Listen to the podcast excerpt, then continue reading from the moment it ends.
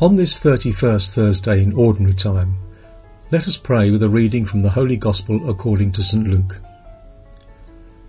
The tax collectors and sinners were all drawing near to listen to him, but the Pharisees and scribes began to complain, saying, This man welcomes sinners and eats with them. So to them he addressed this parable. What man among you, having a hundred sheep and losing one of them, would not leave the ninety-nine in the desert and go after the lost one until he finds it. And when he does find it, he sets it on his shoulders with great joy, and upon his arrival home, he calls together his friends and neighbours and says to them, Rejoice with me because I have found my lost sheep. I tell you, in just the same way, there will be more joy in heaven over one sinner who repents than over 99 righteous people who have had no need of repentance. Or what woman, having ten coins and losing one, would not light a lamp and sweep the house, searching carefully until she finds it? And when she does find it, she calls together her friends and neighbours and says to them, Rejoice with me because I have found the coin that I lost. In just the same way, I tell you, there will be rejoicing among the angels of God over one sinner who repents. This is the gospel of the Lord.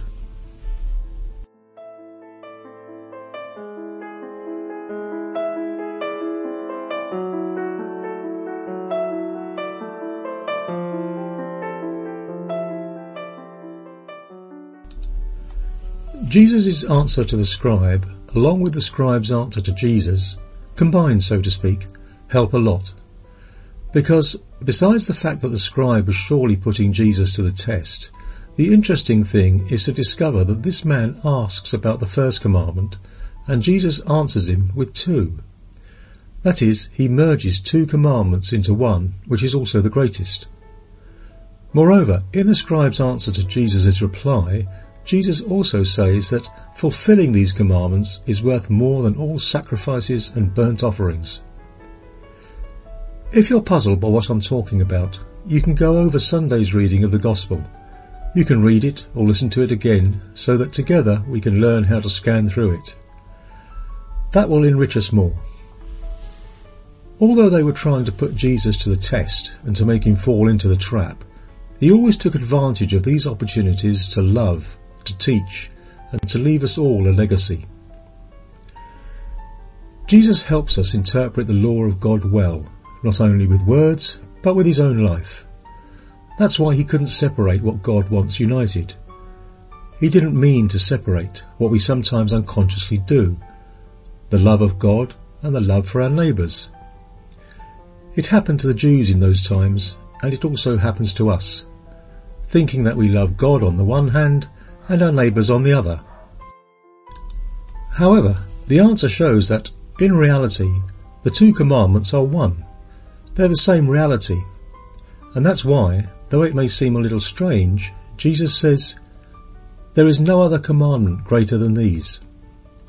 It's a mixture of singular with plural, which, of course, isn't a mistake. Jesus intends to give us a lesson. We love God by loving our neighbour. We love our neighbour because we love God. Let's dwell for a moment on God's logic, which can sometimes give us a jolt. God is often not logical, or at least he doesn't follow our logical human reasoning.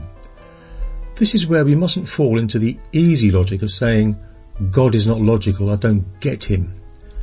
Contrarily, what we must say to ourselves is, God is wiser than I am. God's logical arguments are different, and, as I don't fully understand them, I humbly accept them. I know that God knows better.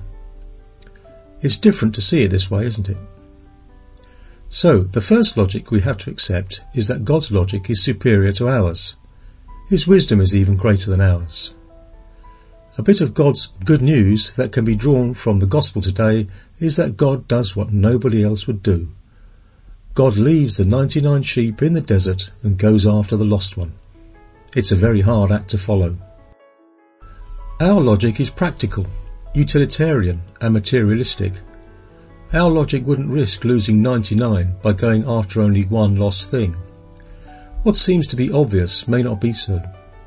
Jesus tells the parable to demonstrate that such a reaction is not commonly expected.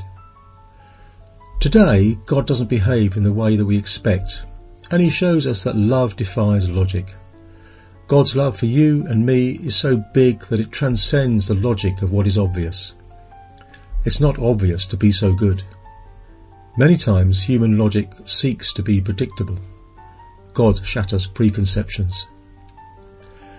Today's good news is that the God in the gospel is a God who welcomes sinners and eats with them.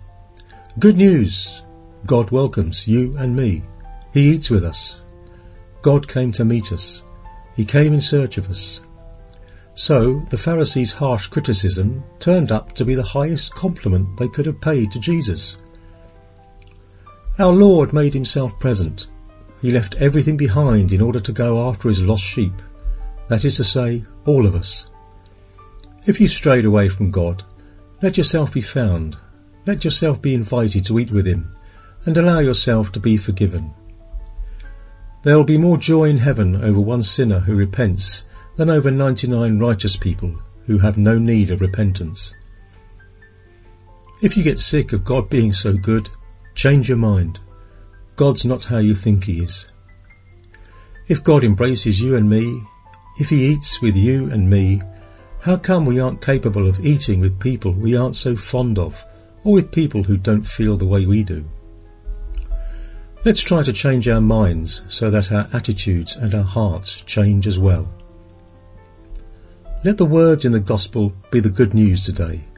Let the gospel transform us and let it change our lives.